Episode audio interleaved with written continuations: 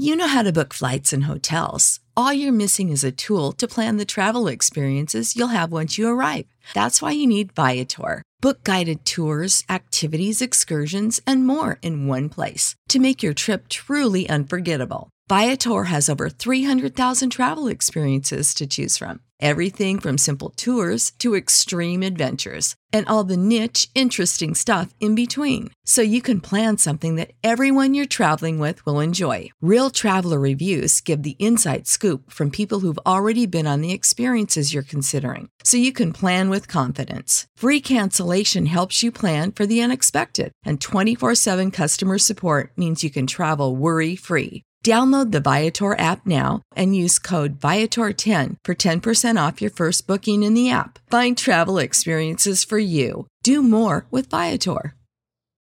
Without the ones like you, who work tirelessly to keep things running, everything would suddenly stop. Hospitals, factories, schools, and power plants, they all depend on you. No matter the weather, emergency, or time of day, you're the ones who get it done. At Grainger, we're here for you with professional grade industrial supplies.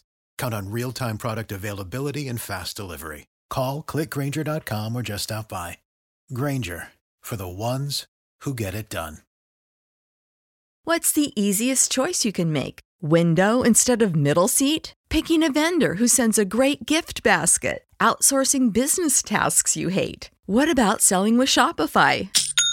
Whether you're selling a little or a lot, Shopify helps you do your thing, however you cha-ching. Shopify is the global commerce platform that helps you sell at every stage of your business. From the launch your online shop stage to the first real life store stage, all the way to the did we just hit a million orders stage. Shopify's there to help you grow. Whether you're selling scented soap or offering outdoor outfits, Shopify helps you sell. Wherever and whatever you're selling, Shopify's got you covered. Sign up for a $1 per month trial period at shopify.com slash try. Go to shopify.com slash try now to grow your business, no matter what stage you're in. Shopify.com slash try.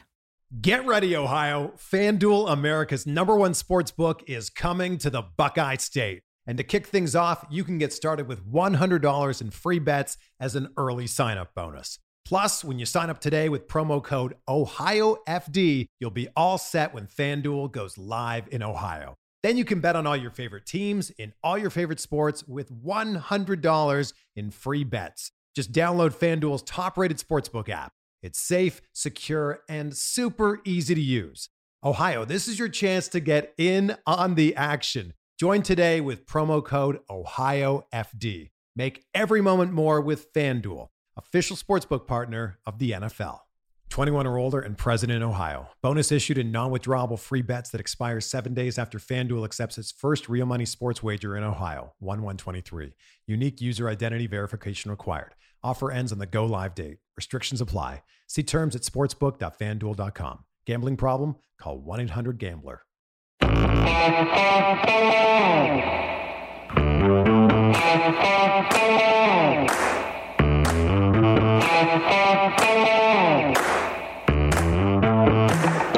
Another episode of Film Study. This is Ken McKusick. Uh, today we continue our AFC North camp previews. So uh, today we're going to talk about the Cincinnati Bengals, the defending champs, and joining us to do that is Jake Liscow. Jake, how you doing? I'm doing well, Ken. Defending champs. How about that? Defending AFC champs. Just take a second to brag before it'll be a dogfight in the AFC this year. There you go. There you go. Uh, certainly a very big year for the Bengals, and uh, they took it right down to the wire against the Rams. A little too much AD at the end of it, but uh, he uh, Burrow certainly uh, proved his mettle. I think by by taking all the hits he did last season and still having a very big year. And uh, let's let's talk about the Bengals and where they enter camp now after a, a fairly big off season for them. Yeah, a lot more free agent spending has been a bit of a trend under Zac Taylor. Instead of on the defensive side of the ball this time, though, replacing departed tight end CJ Uzomah with Hayden Hurst, and we'll see what the former first rounder still has in the tank, as he's really still trying to prove that he should have been picked in the first round. And of course, we all know that tight ends can take a while sometimes, but. Uh, former Raven there, and the big ones are Ted Karras, Alex Cappa, and La'el Collins, who should be significantly better than the men previously playing those positions. All right. The, uh, the previous administration is somehow I've referred to. That's wonderful. Uh, let's let's start with the draft. Uh, that's always a good place to to start. And I know free agency takes place before it, uh, but right at the top of the draft, a, a, a, player who was frequently mocked to the Bengals was the Ravens' 25th pick, Tyler Linderbaum. Uh, any pangs of regret when that pick got made? I don't know if there were pangs of regret. At some point early in the process, I thought the Ravens would pick Linderbaum, like around the combine maybe or before the combine, because he didn't test at the combine. But there was some point before he tested when I thought very clearly in my mind that the Ravens would pick Tyler Linderbaum. That one did not surprise me. Kyle Hamilton making it to the part of the draft where the Ravens could pick him. That that's a very Ravens pick. It seems like they frequently identify and pounce on the opportunity to take consensus guys later than their consensus was, and that's why they tend to draw a lot of praise, and it has worked out for them quite a bit, obviously. But uh, the Linderbaum pick for me personally was expected, so it wasn't a huge feeling. It was just a, of course, that happened. I, I, look at this, and Billy Price, of course, drafted by the Bengals several years ago, what 2019, 2018, whenever it was. I know he's gone now, uh, but it, it, you know, you look at the other first-round centers that have been drafted that like Linderbaum, and it does not give you a warm, fuzzy feeling. It's Garrett Bradbury and Billy Price, who are the shorter arm guys. The longer arm guys have all been good, who've, who've mm-hmm. been drafted in the first round. Now, I'm I'm well aware that's not the only important characteristic, but the, the scouting reports between Bradbury and uh, and Linderbaum are scarily similar. And I'm wondering the the Bengals having been burned on price in the past, if there was a significant component of the fan base there who didn't really want to see Linderbaum anyway.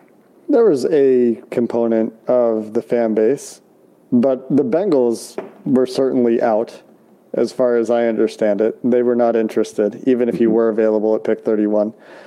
That that is my belief. I think there were some in the building that would have been comfortable with him, many who were not comfortable with him at that spot. So the career of Tyler Linderbaum will be much watched with much interest, I think, right. from from many Bengals fans. Because if he does work out, and he's a very different prospect from Billy Price, Bengals fans will probably have feelings about it. All right. All right. Well, you never want a, a, a good player in your division otherwise. You always want their first round right. draft pick to fail. But uh, Daxton Hill, now the, the first round draft pick, the Ravens are, are rooting for to fail, of course.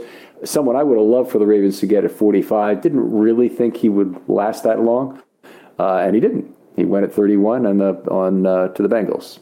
The very first player that we mocked to the Bengals when we went through our mock draft simulators on Locked On Bengals way back before the draft, a month before the draft, because the Bengals made a Super Bowl run. We didn't get to do mock drafts in December this year. They had to wait until much later, which was fun for me as a person covering the team, but was Dax Hill. That was the first pick that we mocked, the first player we mocked to the Bengals at 31, because so frequently in the mocks leading up to the draft, all the players that looked promising were getting picked over.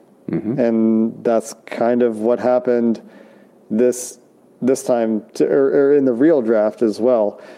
The the quick run on corners toward the end of the first round. The the there weren't really defensive linemen picked in that area that, that looked like a good fit. So the guys that you were maybe hoping as as a Bengals supporter or or if you are the Bengals would be available just didn't quite make it. George Karlaftis going one pick before.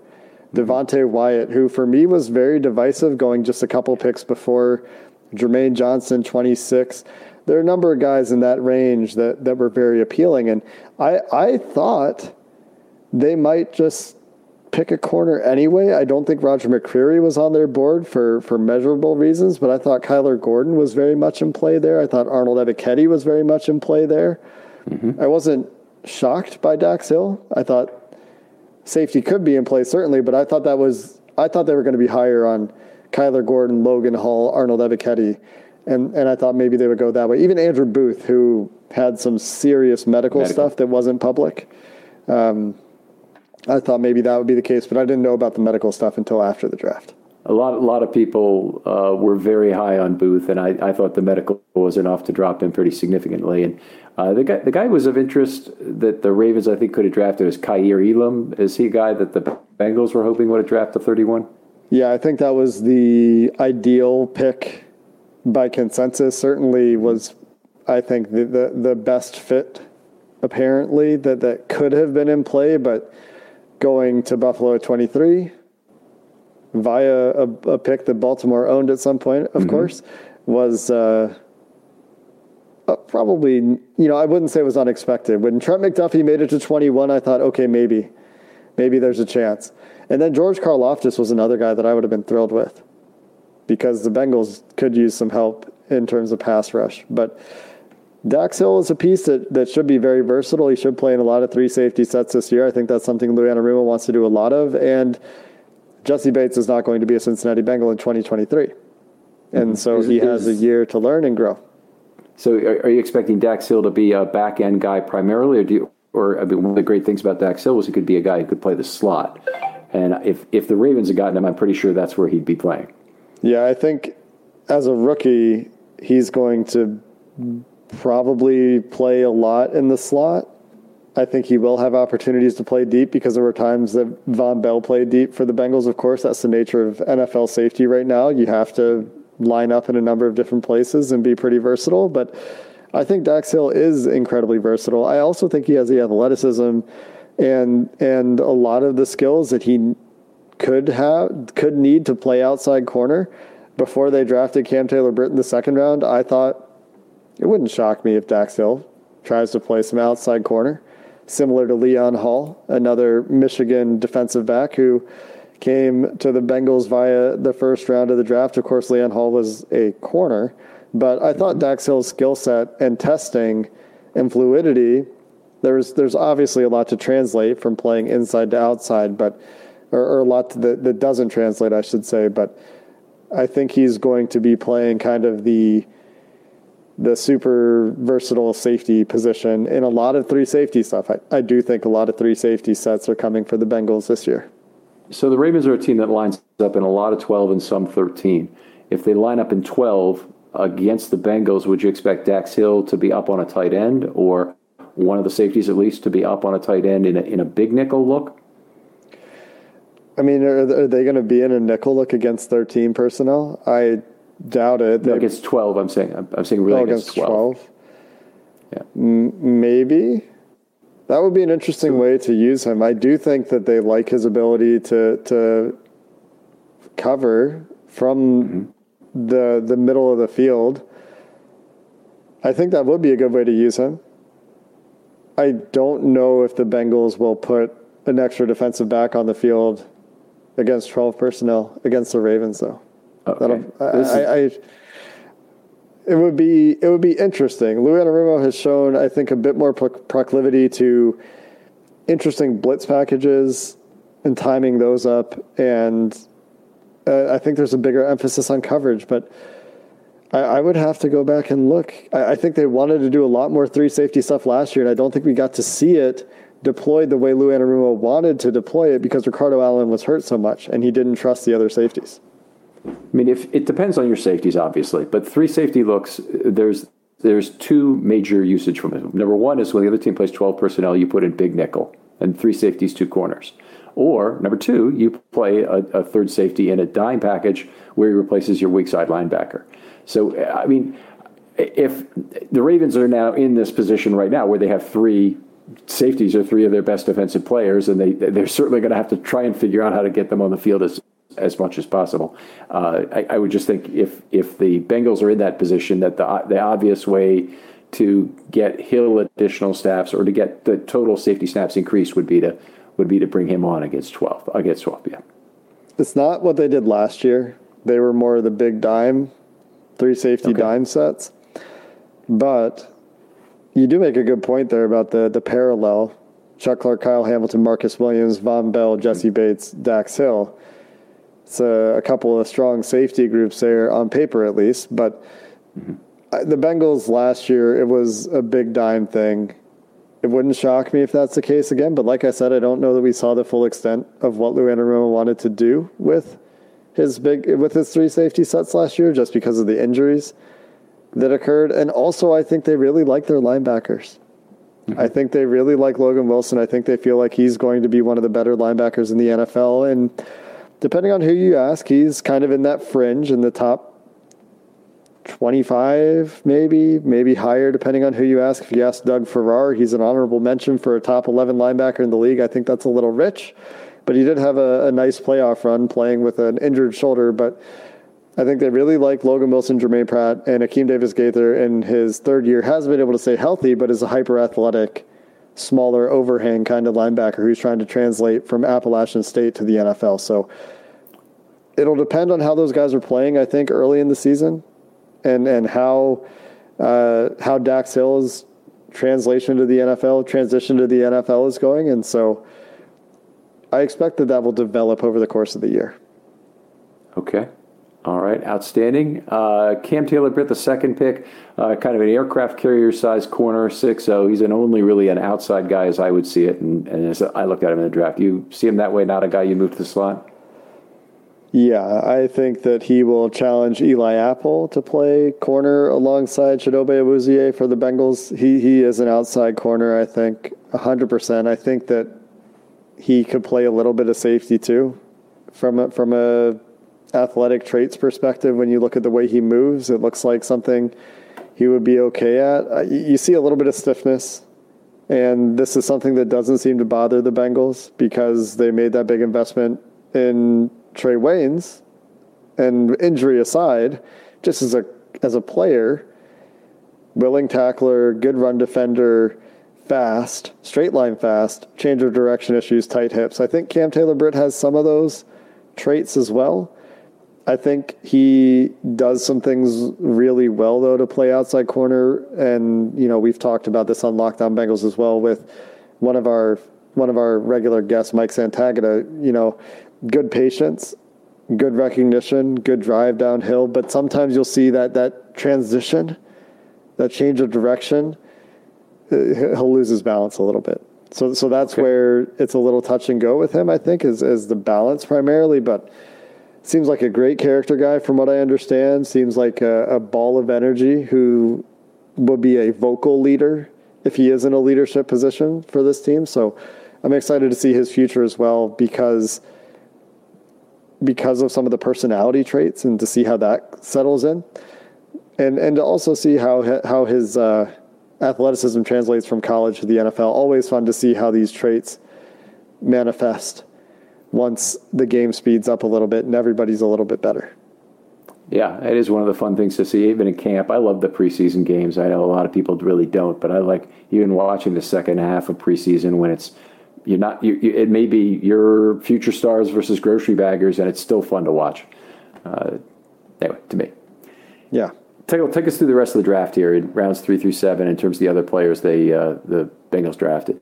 Yeah, really shows that they're picking at the end of the round. I think all the picks are are there's an adjustment for Bengals fans, right? This is literally the latest they've ever picked. They the, the last time they went to a Super Bowl, there were many fewer teams in the NFL. Mm-hmm. So picking 31st is, is a bit of, of some getting used to. But Zach Carter in the third round from Florida played a lot of edge for them, and, and the rest of these guys are all on the older side, which I which I thought was pretty interesting. Zach Carter's 23, just uh, just turned 23 before the draft, and like I said, played a lot of end. I think at Florida. I think he was maybe miscast there a little bit at 290. I think he's going to play inside for the Bengals, and I think that in large part because there's no one else to play three tech on the roster. There's BJ Hill, and I don't know who else is playing three tech. DJ Reader is one of the best interior defensive linemen in the NFL. He has chronically been disrespected by Pro Bowl voters, by people that rank top interior defensive linemen. Uh, the list goes on. He's just a nose tackle with a little bit of juice, and because he's a nose tackle, you, you know how it is with, with nose tackles in the NFL, right? Uh, so I think Zach Carter ha- is going to have all the opportunity in the world to get rotational snaps at three tech. I see. I see Zach Carter listed at 277 pounds. Is that where, where you think he is, or is he, or did he? Is that like a I slim down for the combine to try and run Is it- three one hundredths of a second faster kind of a weight. Is that what he weighed at the combine? Now I don't know where, where it's from. I'm looking at Pro Football Reference to get that number, uh, but they have him at six four two seventy seven, which that is a that'd be a very wiry frame for a, a three tech. It's it's more of a normal kind of a five tech get your hands up size, and but, but that's if he's on the field at the same time as BJ Hill, I think that's where he would be. But BJ Hill will need a break at some point, and then someone else will have to play three tech. I think he will add weight. I think you know he, he kind of is a classic tweener, but I think profiles to the inside. At least I think that's what the Bengals' vision for him was, and now I'm having a hard time finding an accurate weight for him as well. I, I saw a number that clearly must be wrong, and uh, now am confused. Okay. No problem. I, I will check it with one other place while you tell us about the rest of the draft picks. Yeah, in the fourth round, the Bengals go back to small school, much like Akeem Davis Gaither in 2020 from Appalachian State. They go to North Dakota State, who dominates their level of college football, but that level of college football is far from the SEC. Cordell Volson played tackle. He is another older player. I believe he's 24 and maybe turning 25 shortly. So, very much on the older side for a rookie but is going to transition to the interior for the Bengals. Has a lot to like on tape. Plays with some good power. Plays with a mean streak. Shows some pretty solid developed technique, as you would hope for a guy coming out of North Dakota State and uh, with as many years at that level as he had. Again, older prospect. And North Dakota State has produced some solid NFL players. So, you know, don't don't discard him just because of the school he went to. Is all we'll say there. But I do think that there's so, some work to do for him. I'm not really expecting him to push Jackson Carman for a starting job at left guard this year, but he has the work ethic, he has the maturity, so he has those things, but not the athleticism or the pedigree that Jackson Carman had coming out of high school and that Jackson Carman hypothetically could possess. Might be a little bit more dedicated to his craft. So we'll see how that plays out, but I, I think he'll be in the mix at least pushing and, and kind of nipping at the heels, but I, I do think that he needs a little bit of seasoning despite his age coming into the league. All right, I have Zach Carter at 282 per Draft Scout, which has his combine number. So, but anyway, Yeah. let's let's keep moving here. Do we need to talk about about either uh, Tycen Anderson or uh, Jeffrey Gunter? I think Tycen Anderson will make the team. So I think that he's he's interesting enough in that capacity. Played a ton of special teams at mm-hmm. Toledo and was probably a Darrin Simmons special teams coordinator draft pick. Probably will play a lot of special teams for the Bengals. I think that he will push for a very interesting safety roster battle. It's going to be Jessie Bates, assuming he shows up. And I'm having a hard time believing that he won't, but you never know. It's going to be Jessie Bates, Vonn Bell, Dax Hill, and a guy. I don't think they're going to keep five safeties, even if Dax Hill is a versatile piece. Maybe they do. Maybe they surprise me. But they've been pretty comfortable with their veterans there in the past, and now there's going to be a li- little bit more competition there. And a lot of that's because of Tycen Anderson, and I think they traded up to get him as well. So they are clearly excited for Tycen Anderson. Jeff Gunter, I don't know how much we need to get into Jeff Gunter. They dipped into the Coastal Carolina pool of talent quite a bit in the seventh round, and then in college free agency, Tariq, Tariqus, Tyrekus Tisdale and Jaivon Heiligh, also Coastal Carolina guys that the Bengals scooped up as college free agents. So I think that the Bengals, this is just an interesting little tidbit, believe that the track that they ran on at Coastal Carolina's Pro Day was slow. Ooh, that- that would explain the Isaiah Likely number. Yeah, yeah, that's one of the that's one of the things that we talked about. I, I think they thought that that track was slow, and so some of the numbers, like Jaivon Heiligh, who was incredibly productive, and a lot of people liked him as a late round flyer wide receiver, didn't test well. But the Bengals believe that none of them tested well, and that those numbers can be adjusted. Well, fantastic. I mean, I think we can both agree that's a that's a good thing for our teams. Uh, it, likely has been one of the stars of OTA so far for the Ravens. And uh, one thing in, in watching him, I mean, he's not a four eight guy. I mean, he's just not a four eight guy if you look at him on, on tape. And sometimes you can't always tell straight line speed because you're you're losing it with other change of direction skills and whatnot. But I mean, likely just plays faster than that. Yeah, some guys just move well, and it's obvious. All right, well, let's let's move on to free agency, and obviously some some significant moves this year for the Bengals. And, and in the last couple of years, Trey Hendrickson last year. Come on, they Oh, they that was they've great been making moves. Great. Chido Chido Awuzie, who just won the NFL chess tournament. I don't know if you followed that at all. That I was did pretty not cool. hear that. That's impressive. They they had a six man chess tournament on chess.com and Chido beat Amari Cooper in the final. And they used to Amari play chess Cooper together. He's one of them. Amari Cooper right. and Chido played a ton of chess when they played when they played together in Dallas. Are they speed chess players, or, or what's Yeah. the nature of the games that they're playing? Okay. Yeah, they were playing rapid games in the tournament with uh, blitz blitz uh, tiebreakers. So rapid is ten minute with five second intervals. Blitz is three minute with five second intervals. I think was a format they were playing. And uh, Chido, I think, has played like 3,500, 4,000 blitz games on chess.com. Amari Cooper has played like 5,000 games on chess.com. So they play a lot of online chess, both of them. Okay. Well, so Anyway. you always got something to do. this year's free agency, another notable free agency class for the Bengals. This time on the other side of the ball, though, the the fans of this football team have been begging the Bengals to invest in their offensive line in free agency for three years, two years at the very, very least. But when Joe Burrow was clearly going to be the draft pick, the Bengals didn't invest enough in the offensive line, and then he tore his ACL.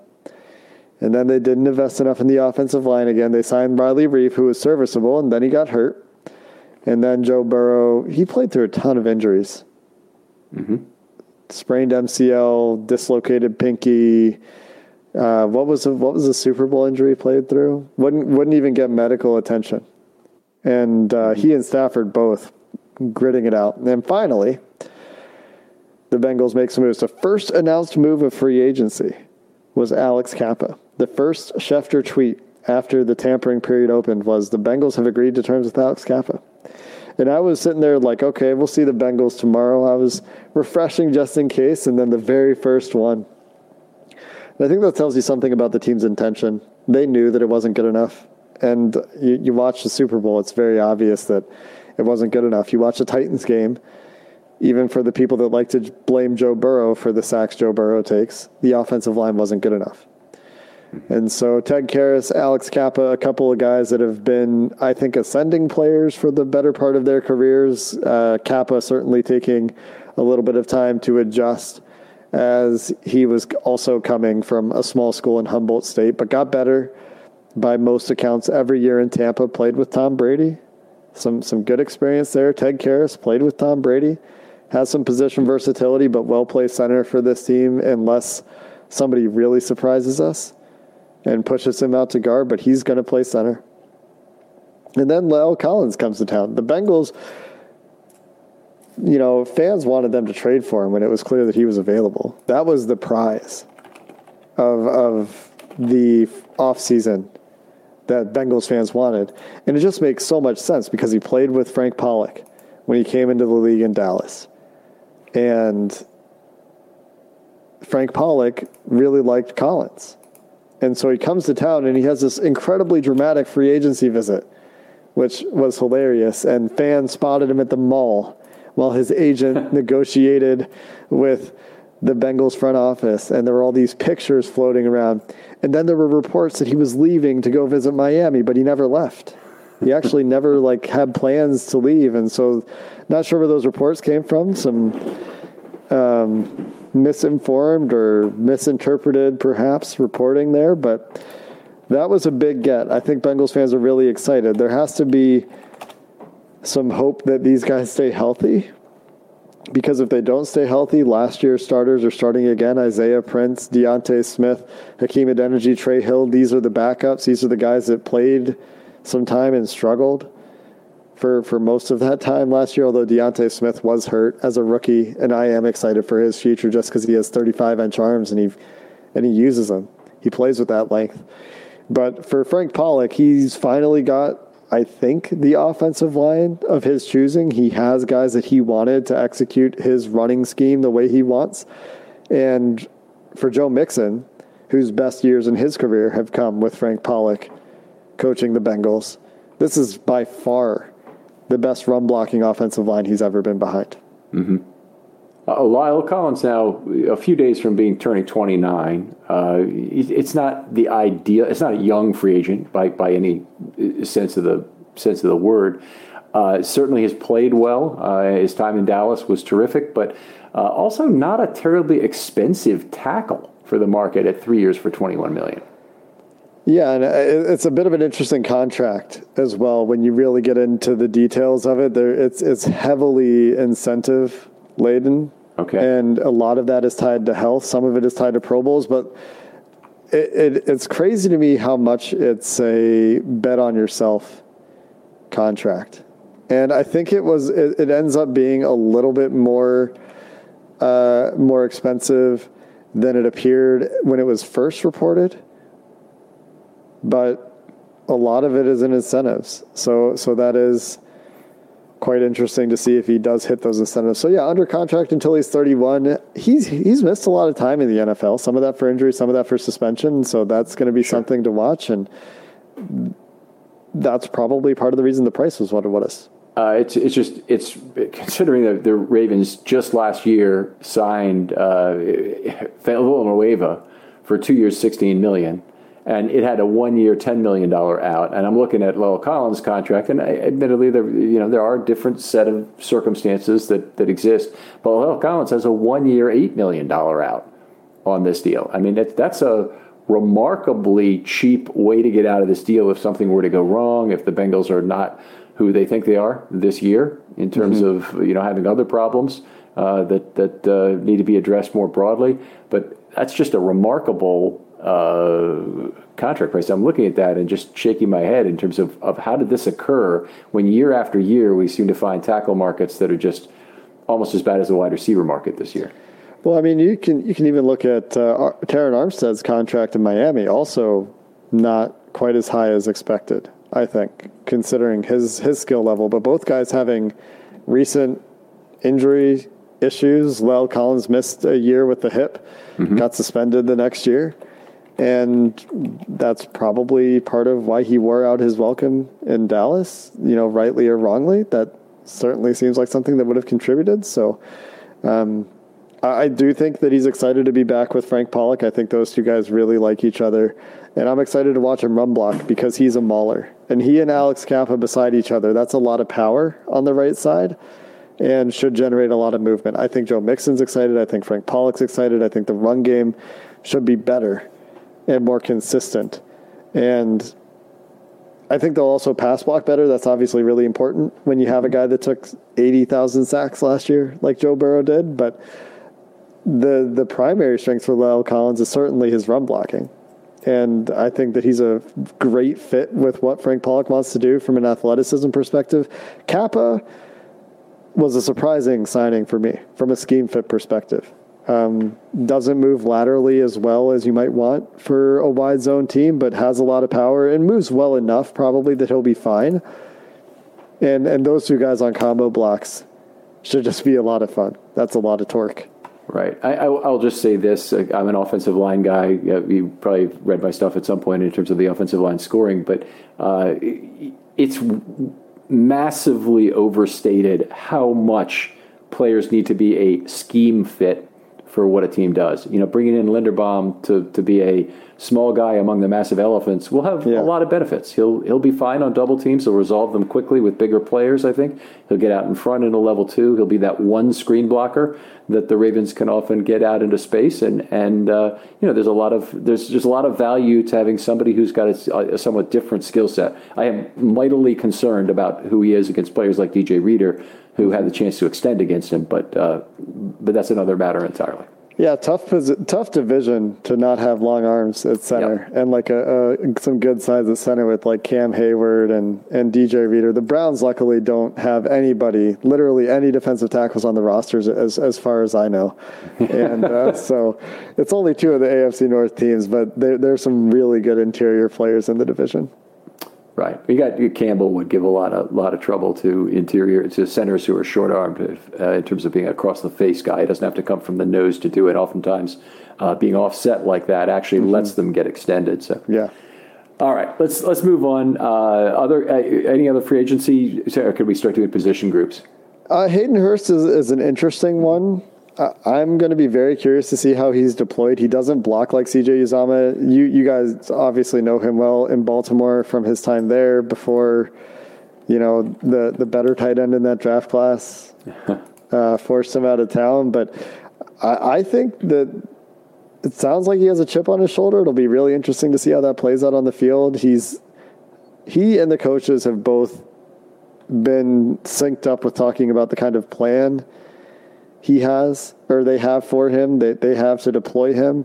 He's talked a lot about just needing the opportunity to to prove that he was worth that draft capital that was spent on him. So I, I always find it interesting when guys sign the one year prove it deals and feel like they have a lot to prove uh, and and have that chip on their shoulder, but he doesn't play in line the way CJ Uzomah could play in line, and so he will be used differently than CJ Uzomah was used. There may be more opportunity for Drew Sample then to get on the field in his capacity, which is has not been as a receiver to date. And he's in the last year of his deal as well. But I, I think that the tight end position is a bit of a concerning spot at this point.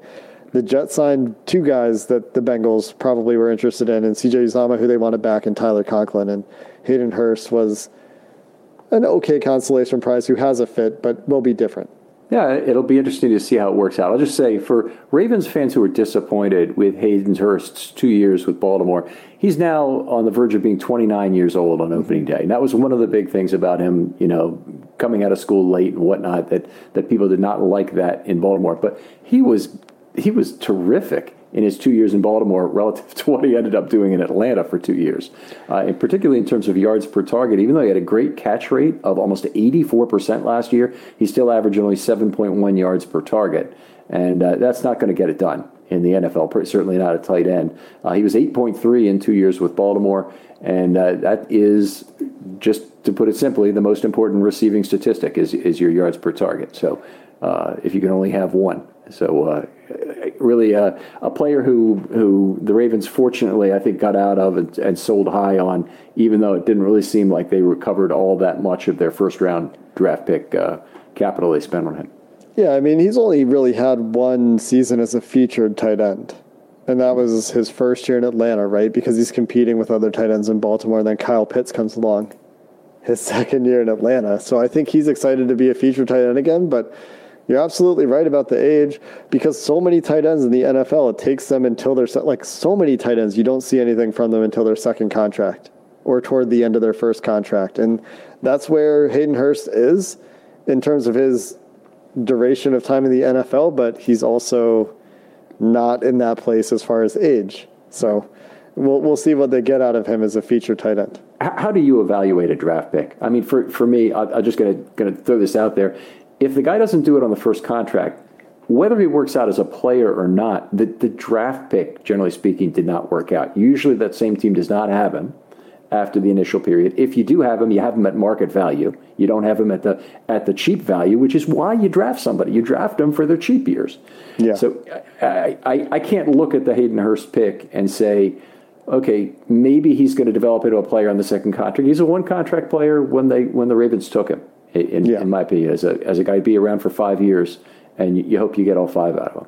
Yeah, and, and that's certainly an issue that I have with drafting older players. People call me ageist when it comes to the draft, but I, I mean, it's Good just the way it works in the NFL, right? Like, generally, if players come into the NFL older, there's still an adjustment period. That's a big concern with Devonte Wyatt. That was why he was such a divisive pick on Bengals Twitter for Bengals fans when you're or Bengals analysts or whoever you ask is because he's 24. And yeah, he was great, but he wasn't great until he had immense talent around him and was two to three ages older than much of his competition. So could be a really good player. And I don't mean to just like rip Devonte Wyatt, but that that's the whole thing with age at, at any position really. I think people who are crossover baseball and football fans put more weight onto the uh, onto the age thing because in in the uh, basically any representation of minor league baseball statistics that does not include age and yeah. then what birthday, not just age as of July first, is complete crap to me. I mean, just it's it's uh, it's it's completely useless. I, I grew up in an era, and I'm 59 now, where the, the Dominican players were all coming through um, Epi Guerrero, and they had a routine lying system of backing, backtracking their ages by two, three, or even four years. And you didn't, you had no idea what you had. So these guys like Junior Felix were really four years older than they said they mm-hmm. were, and they're they're playing in the major leagues at twenty. We I, one, one thing that I find really funny today is it's hard to get good birthday data on college players. They don't always put it in the media guide for the teams. Now I know the the, the Beast guide, which I haven't got yet. I need to do that. Uh, has it there's one other place I found okay. this year that was quite good, which is I think Rise and Draft, riseanddraft.com, draft database. I am noting it right now. They they I think had a really good list of birth dates and just looking at next year already, like they have pretty solid birth date data for quarterbacks like all the way down 20 players deep and we're pretty early in the process obviously for next year. So they, I think, did a pretty good job of filling those in as the year went on. Same for Edge. Like they have birth dates for a lot of these Edge guys already. So that's a good one. It'd be an interesting time with college uh, players now able to get compensated. I don't know what that's going to mean for them having agents earlier and whatnot, but I'd hate to think that there would be negotiating up front about what birth date is printed in media guides that the teams do, but I wouldn't put it past them because any agent is going to represent that player, you know, at draft time is going to understand they have a lot more value with a player who's a year younger. Well, what about players having to take pay cuts to go be a rookie in the NFL? I'm sorry, I'm missing exactly the reference here. Well, if, if their if their NIL deal is strong enough that they're making ten million dollars or something a year for a couple oh, years oh, gotcha. in college, okay. and then they go to a rookie contract and they're a second round pick or something yeah, they're going to have to. They'll have to figure out how to balance that. I guess we we probably will see more senior seasons out of that. That, that's that's what I'm thinking. Will people stay in school longer because because the money's better? That'll be an interesting dynamic. All right. Probably for those players that are making that much money at that point in their careers, they're probably going to be early draft picks, and they'll probably go chase the NFL money. But yeah, but it wouldn't surprise me if the CBA has to adjust for this in some way in the so future. it'd be it'd be some players at Notre Dame and some of the really big programs, maybe Alabama, who have the opportunity for a fourth year and and are well known national stars already. So a lot of those guys come out anyway. But yeah, if the money is yeah, that'll be interesting. Okay, so let's let's uh, go around the positional groups, and we can do this a little faster here for others. So we've t- you've been really good about giving time here, and I appreciate that tonight. But uh, maybe talk about Joe Burrow just a little bit in terms of what he needs to improve on in in his uh, third year, I guess now, right? Yeah, as much as the nerds like to talk about it being Joe Burrow's fault that he takes sacks, it is a little bit his fault that he takes some of the sacks he takes from a film study perspective. I don't think it's like 50 of his 70 sacks are his fault but there certainly are some that are his fault. And as he's pointed out, some sacks are worse than other sacks. And so that is certainly something, I think, for him to, to improve this year. And there were times when he, he, he would occasionally see something he hasn't seen before. I am thinking that having a year to fully prepare instead of rehabbing his knee this offseason, instead of coming off a COVID offseason in his rookie year, he has a full year as a pro now to develop in this offseason. And, and this team's going to be a lot more confident. So excited to see him behind the offensive line that's been revamped.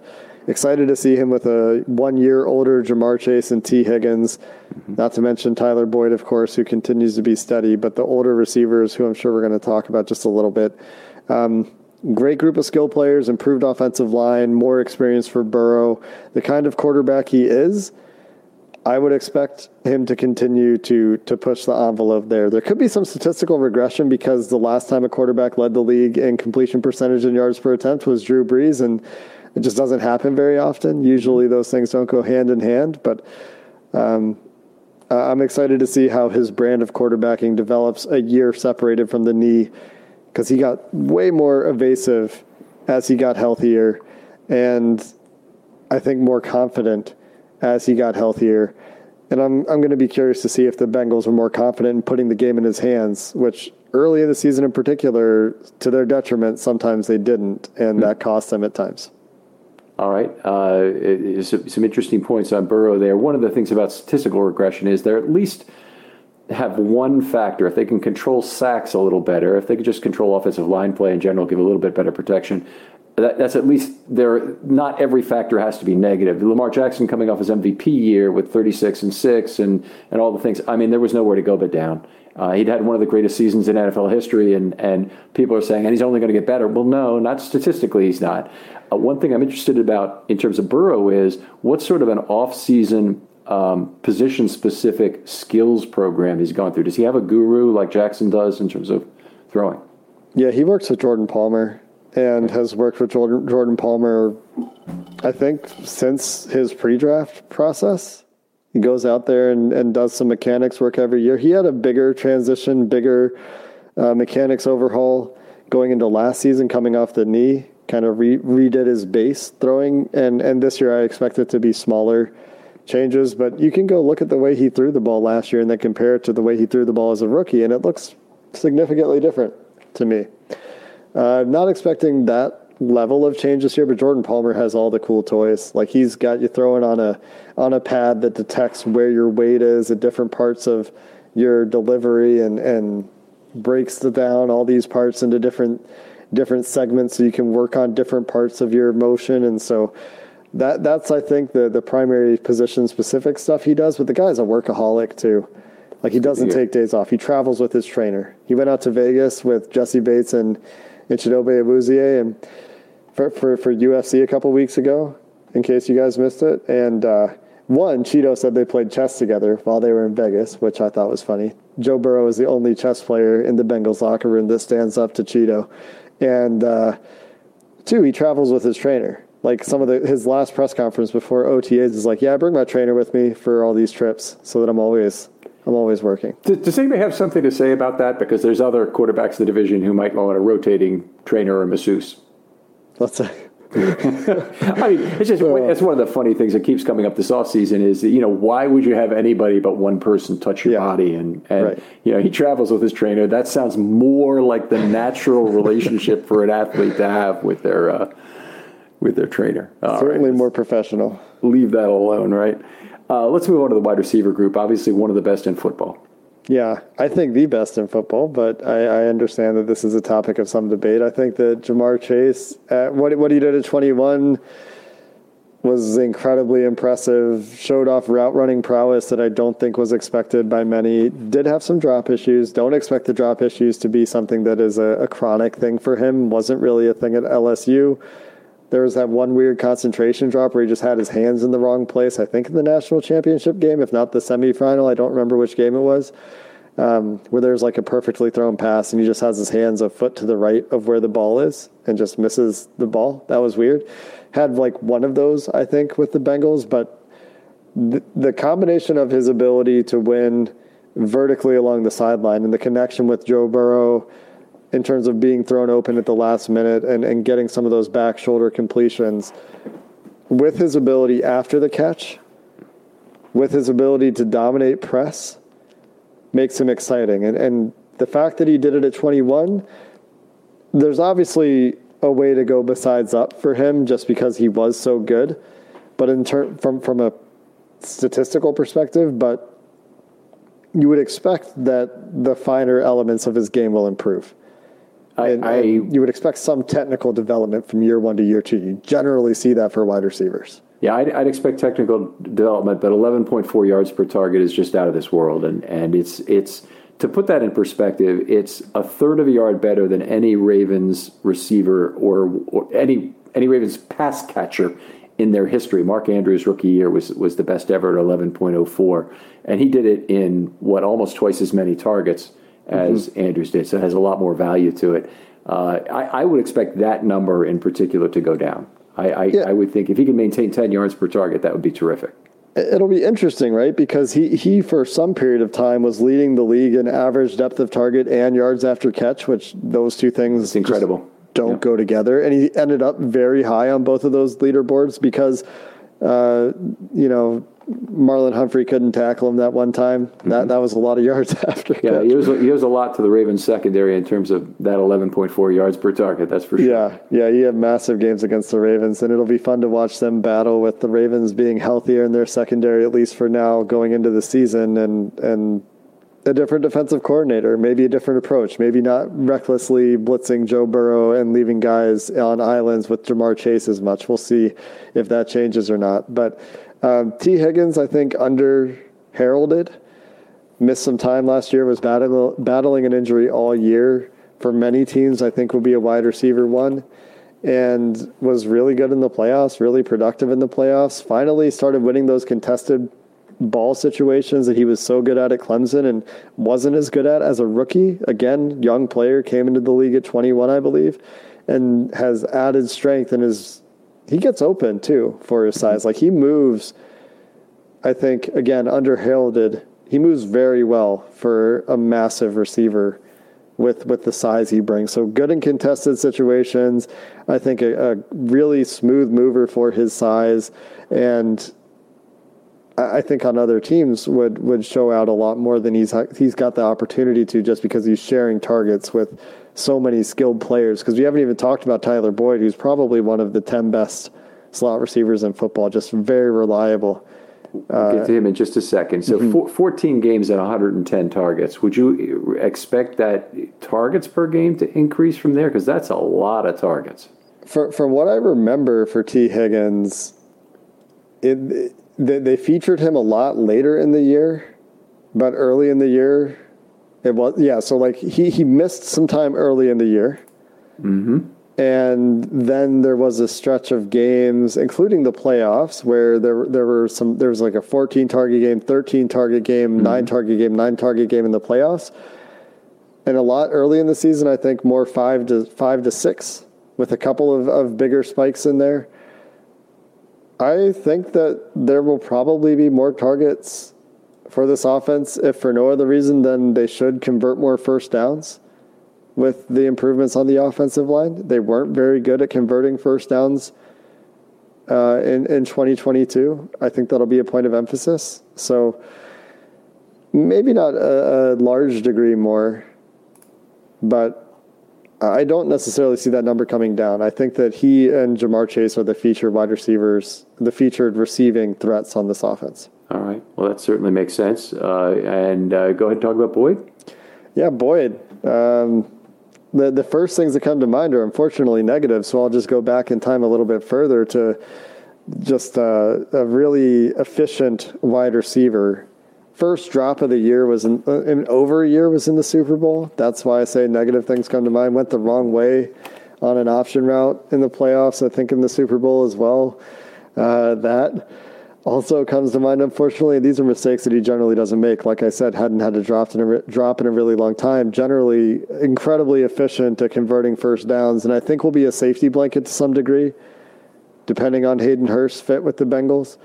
Um, early in the year, the game that I attended when I got out to Cincinnati, because I don't get to go to a lot of games, I don't live in Cincinnati was against Jacksonville in week four, and it was just option routes for Tyler Boyd the entire game. And he just killed Jacksonville on choice routes.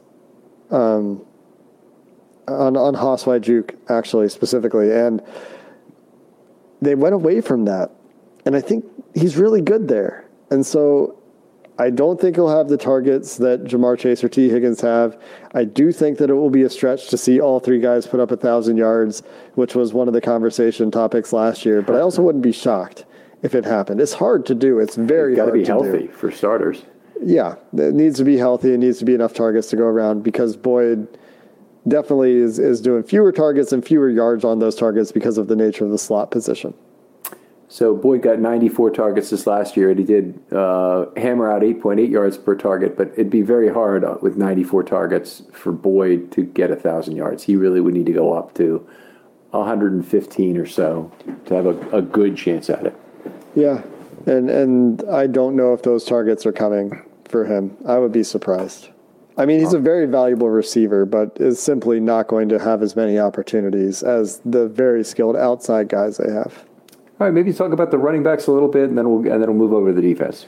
I don't know how much there is to say about the running backs, to be honest. Like Joe Mixon is still Joe Mixon. He's still he, he's still the the good vision, really good one cut acceleration can make your angles bad. At times is easier to tackle than he appears that he should be. At times is very slippery. Um, that's a one part of his game I wish was more consistent, but I think he's a very good running back as far as a pure runner. The Bengals don't trust him as a as a pass blocker. That I don't think will change. And so his involvement in the receiving game is limited, unfortunately, because I think he's actually a dynamic receiver. He just doesn't get those opportunities with the Bengals. Samaje Perine, I think, will be challenged for his RB2 job, although he did have some major clutch plays for the Bengals. I think that uh, it'll be really interesting to see how Chris Evans, who is an athletic absolute freak, tested very similarly to Ja'Marr Chase, who the Bengals drafted last year, I think in the sixth round. Got some opportunities this year, had a target in the Super Bowl that should have been a touchdown if he was a little bit more experienced and maybe a little bit more comfortable uh, with adjusting some things on the fly, just little things, right? But has the athleticism and size to be both a running back and a dynamic receiving player. And when he did have opportunities to pass block, which are few and far between, I thought he was really good in that capacity. So I do expect to see Chris Evans get a bit of an expanded role, especially with the wide receiver four position being a little bit questionable for the Bengals.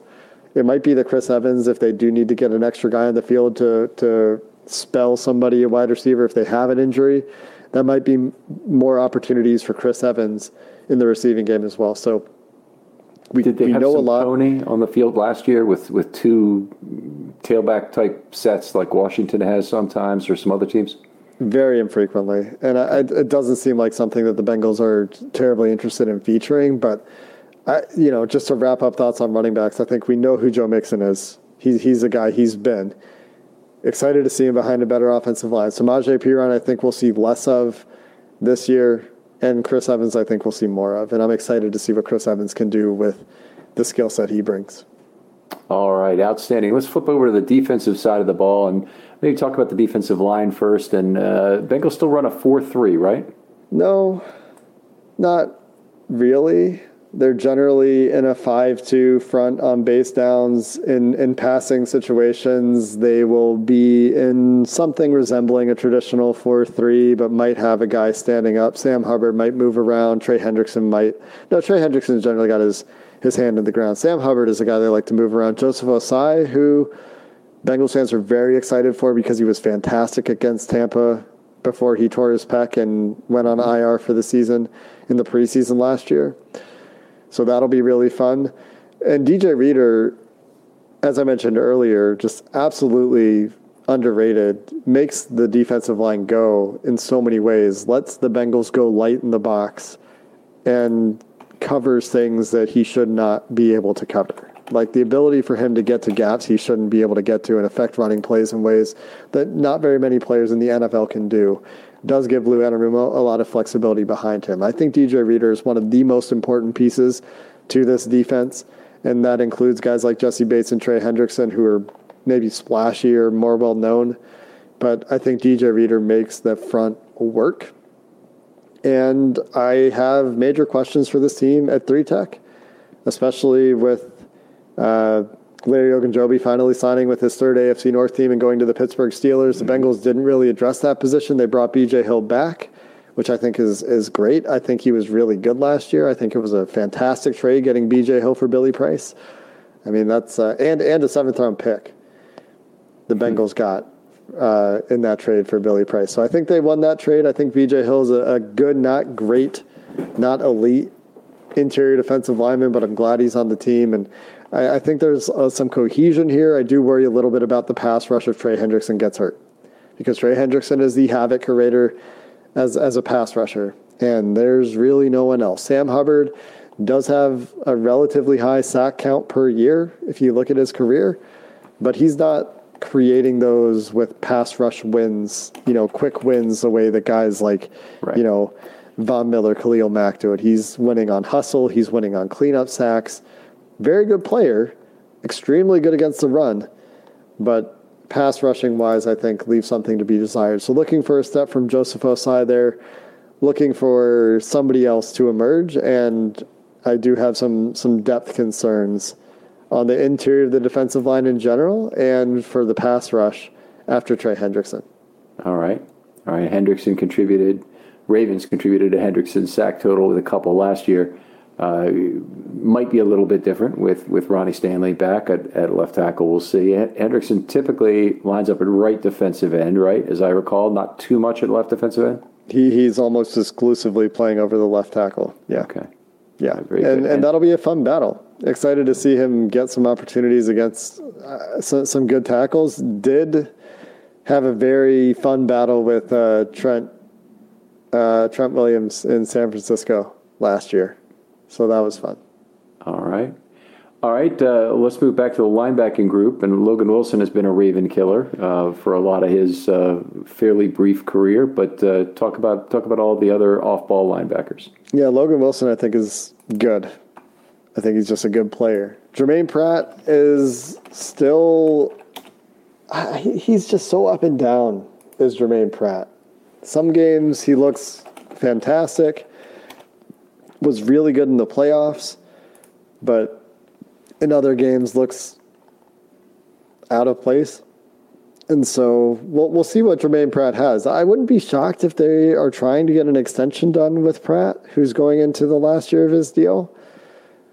But I, I, I wouldn't necessarily expect it. It just wouldn't shock me if that were to, to occur. Akeem Davis Gaither is a guy that I was really excited for when they drafted him. They drafted him around after Logan Wilson in 2020. Great athlete, fun player, was an overhang linebacker at Appalachian State. So huge transition to a position that he did not play because overhang linebacker is not as common in the NFL, not as common in the Bengals defense, and to a, a, an incredibly high level of competition coming from Appalachian State. So uh, has had some injury issues, needs to stay on the field, but excited to see how he has developed and, and where he's at. The rest of the guys are kind of just guys or just good depth. I think Markus Bailey for a seventh round pick is really good depth, and Joe Bachie filled in admirably at times for a waiver claim at linebacker. They were really injured at this position. Last year, Logan Wilson, like I said, coming back from that shoulder injury, torn labrum, I believe, in the shoulder to play in the playoffs, and has had that corrected. But I think I feel solid about the Bengals group of linebackers. I wouldn't necessarily feel say I feel like they're top of the league players, but it's not like I'm worried about them. And there was a long time when I was worried about the Bengals linebackers getting exposed, and, and that doesn't really exist with these guys as much. I think it's a solid group. All right. Well, that 2020 draft was a big one. The Ravens, of course, drafted uh, Patrick Queen at number 28 and Malik Harrison at number 98. In the middle, Logan Wilson went to the Bengals at number 65. So um, I would say, as it stands right now, it looks like the Bengals are winning on that one. Patrick Queen could come back, but uh, but is certainly fighting for his fifth year option to be picked up at this point. Well, and, and you can also go back even a year before to, to the Devons, Devin Devin yeah. White, Devin Bush in Pittsburgh, who's had his own struggles. Uh, That was the Germaine Pratt draft. So, uh, yeah, I, I, think it's a solid group of players there at linebacker. Really, one of the one of the banes of the Ravens' recent drafts has been that that the they needed inside linebacker at the peak of inside linebacker overvaluation in the draft. The two Devons are really the the the, the absolute peak of that, with the Steelers mm-hmm. trading up to number ten to get Bush and White going at number five. But all the guys who went in twenty uh, were all overvalued relative to where they were and how NFL ready they were. So yeah, I mean, I, I even thought Logan Wilson was a guy the Bengals would pick in the fourth round mm-hmm. that year. I mean, they were picking at the top of each round, but you know, it, it is what it is. I think they they got it right there. I think he's a good player. Yeah. Alrighty, uh, we haven't really talked about the we did talk about the cornerbacks a little when we talked about Hill, but go ahead and let's go through those again and, and then talk about the back end. Yeah, Chido and Mike Hilton, Chidobe Awuzie was fantastic. I think another underrated player in this defense. I think he had like one notably tough game in the playoffs that maybe people are holding against him, but I thought he was really impressive and I was excited when they signed him. I think they have him on a steal of a deal as well. He he was dealing with a defensive change in Dallas, dealing with injury, but has always been a good athlete, and I think that showed up. I think he was really good. I'm excited to see him again this year. Mike Hilton, I'm going to be interested to see if he blitzes more. Had a chance to talk to Mike Hilton uh, both before the Super Bowl and at uh, on, on our podcast on Locked On Bengals, and we talked to him about blitzing and whether he would like to kind of reprise his role as a feared slot blitzer that he did so much in Pittsburgh because his blitz rate like cut in half mm-hmm. going to Cincinnati, and he was better in coverage than I think he has been or had been in Pittsburgh. But I would like to see that that slot blitz weapon be deployed a little bit more because he's really good at it when he gets the opportunity, and I think he needs those opportunities to be really good at it. So I think it goes hand in hand. Those is two he, are set in stone. Sorry, go ahead. I, I just meant, is he a, a, good BC gap choice guy from the slot? Because uh, the Ravens have had a number of those over the years in, in terms of guys who could, who just kind of instinctively knew, or maybe it's actually part of the play design. Also, you got, can't rule that out. When that defensive end was able to fan out the tackle, that they were able to either get underneath or get wide as needed. I don't know how much I've seen of that specifically. That's a really good question, though, and is something that I'll pay more attention to. I feel like, and, and I didn't go back and watch what he did in Pittsburgh as much. I, I just know of his reputation in Pittsburgh and, and their highlights, and you can see the productivity numbers, but that, that, that is a good question. I, I don't have a very good answer for you, unfortunately. All right, and and the back end, uh, obviously the strongest position. I want to go back to why Jessie Bates is not going to be a Bengal, no way, no how, come 2023. Are you just trying to prepare yourself, or do the Bengals really not have the the capital necessary to sign Bates to a long term deal? Well, uh, real quick before we do Bates, and then I'll answer your question. Eli Apple, Cam Taylor Britt battling it out for the other outside corner spot. We talked a little bit about that when we talked about Cam Taylor Britt, of course, but uh, Eli Apple, I think a little bit better than people think he is because he talks so much on Twitter, but you could definitely stand to improve. I, I, think he was solid for them last year, though, for for their second corner. So anyway, Jessie Bates uh, won't be a Bengal in 2023 because he's threatening to hold out this year and doesn't want to play on the franchise tag. I think will be alienated. I think there's a massive gulf between Bates and the Bengals in terms of negotiating the long term deal. I think Jessie Bates is looking for top of market money, and I think the Bengals are arguing that he hasn't been an all pro and he hasn't been a pro bowler. And he wasn't very good in the regular season last year, even though he was great in the playoffs. And I think they maybe see they maybe are offering him, you know, top ten safety money, not trying to reset the market. And really, Okay. I, the agent for Jessie Bates is a guy that's looking for top of market money. And so I think that there's a really big gap between Jessie Bates and the Bengals. And I think it's unfortunate. I think they should have gotten the extension done last year before the market reset. And, and maybe they weren't close last year either. But that's been one of the bigger surprises in recent years for me for the Bengals is the non retention of Jessie Bates. And I think that just the ship has probably sailed at this point, barring some surprise. We're recording this on Thursday night, barring some surprise in the next 24 hours or less than 24 hours with the deadline coming up on Friday, tomorrow, from the time we recorded this. I'd be shocked if, if they get that done and, and that Jessie Bates is around in the future. Okay, so the next time they're allowed to negotiate after the shutdown here is when? After the year resets? I think it would. Yeah, I think it's it's next off season. Yeah. Okay, so, so they'll only have five days or something before the free agency period starts, then, correct? Or, or it's some relatively short period. Yeah, I'm not. Sh- I, I don't remember currently. I always have to brush up on sure. the the rules for when players can be signed in in the winter, but there there will be an opportunity for them to negotiate next off season. I just would be very surprised if anything comes to fruition. They might tag him again. Okay, so you have a uh, second tag, and, and that's a, another 20% raise if they do that? Yeah, it would be it would be more expensive. But for Jessie Bates, he was a second round player, and so sure. I'm a little bit surprised that he's threatening to hold out because it didn't end well for Le'Veon Bell, and that's the only real example of a franchise player holding out that we have. Okay. I mean, Le'Veon Bell, a running back, Jessie Bates probably has a lot longer runway on his career yeah. than Le'Veon did. I, I, would hope so for you guys anyway, or hope so for whoever gets him. Yeah, I mean, I, I agree with that. It's it's just you know it, it does damage I think players' reputation in the eyes of the league. Like mm-hmm. I don't think him holding out a year's. Uh, it would be really interesting to see what contract you get after that. Uh, uh, it'll be a cool case study if it happens. Also, Orlando Brown yep. over in Kansas City. Like if these guys actually follow up on these threats to hold out, uh, it'll be really interesting. All right. Well, I mean, uh, the, the the traditional way, I guess, has been to come back at the end of the year, so you get credit for the year at some point, and then you get a reduced. You, you don't earn your money for the games. I don't think it. Yeah, there's there's like a deadline. I don't remember if it's week ten yeah. or a little bit after week ten, but there is a deadline that they're that they have to show up by. But you're giving up so much money if you're Jessie Bates. Like he would earn more money this year than he's earned in his entire career, and it's mm-hmm. like by magnitude. So it'd be very surprising. I, I, wouldn't be shocked if he skips camp and shows up in week one because he hasn't signed the deal, so he's not getting fined for missing days of camp. I think. I'm pretty sure that's how it works. And he could avoid losing any pay by showing up for week one.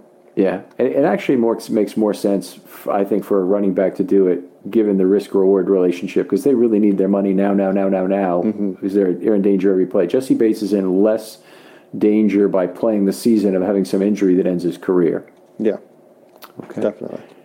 Jake, just outstanding to have you on here, and we, are not going to ask for record predictions or anything. We, we it'll right. be a good divisional battle. The the uh, handicappers seem to have it pretty even right now, uh, and uh, we'll see how it works out. And we'd love to have you on at least once for a Know Your Foe episode during the season. We'll have somebody else on for the other one, uh, just for a little variety. But uh, really appreciate you coming on and, and giving us your time. You mean you don't want to talk about the battle for best kicker in the NFL between Justin Tucker and Evan? I'm just kidding. I'm just kidding. We're, we're a few years away from that one. we're a few years away from you dropping the topic permanently. I'm sure.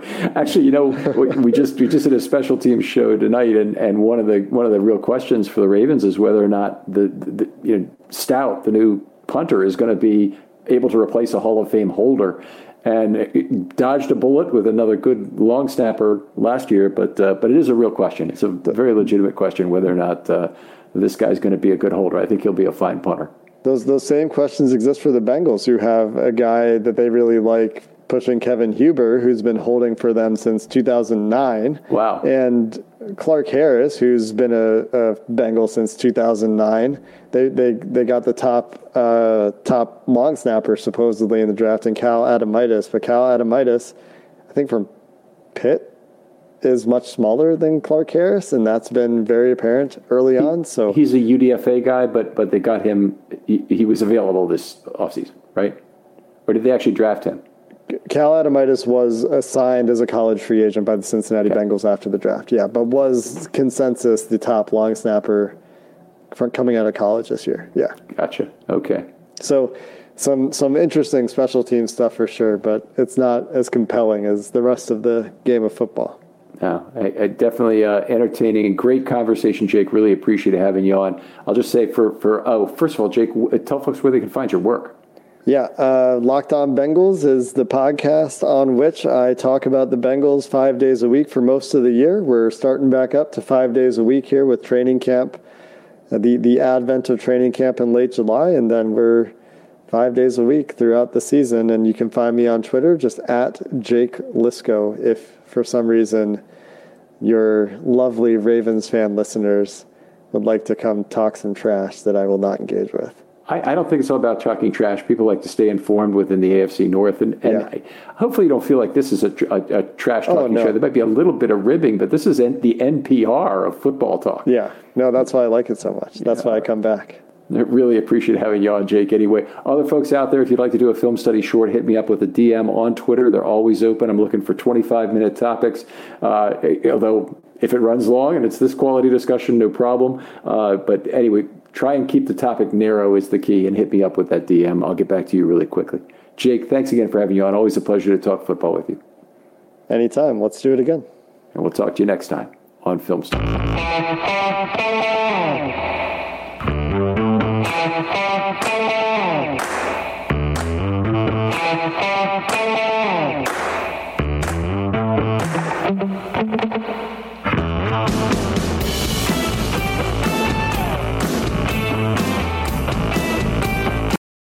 Without the ones like you, who work tirelessly to keep things running, everything would suddenly stop. Hospitals, factories, schools, and power plants, they all depend on you. No matter the weather, emergency, or time of day, you're the ones who get it done. At Grainger, we're here for you with professional grade industrial supplies. Count on real time product availability and fast delivery. Call clickgrainger.com or just stop by. Grainger for the ones who get it done. When you need mealtime inspiration, it's worth shopping Kroger, where you'll find over 30,000 mouthwatering choices that excite your inner foodie. And no matter what tasty choice you make, you'll enjoy our everyday low prices, plus extra ways to save, like digital coupons worth over $600 each week. You can also save up to $1 off per gallon at the pump with fuel points. More savings and more inspiring flavors make shopping Kroger worth it every time. Kroger, fresh for everyone. Fuel restrictions apply.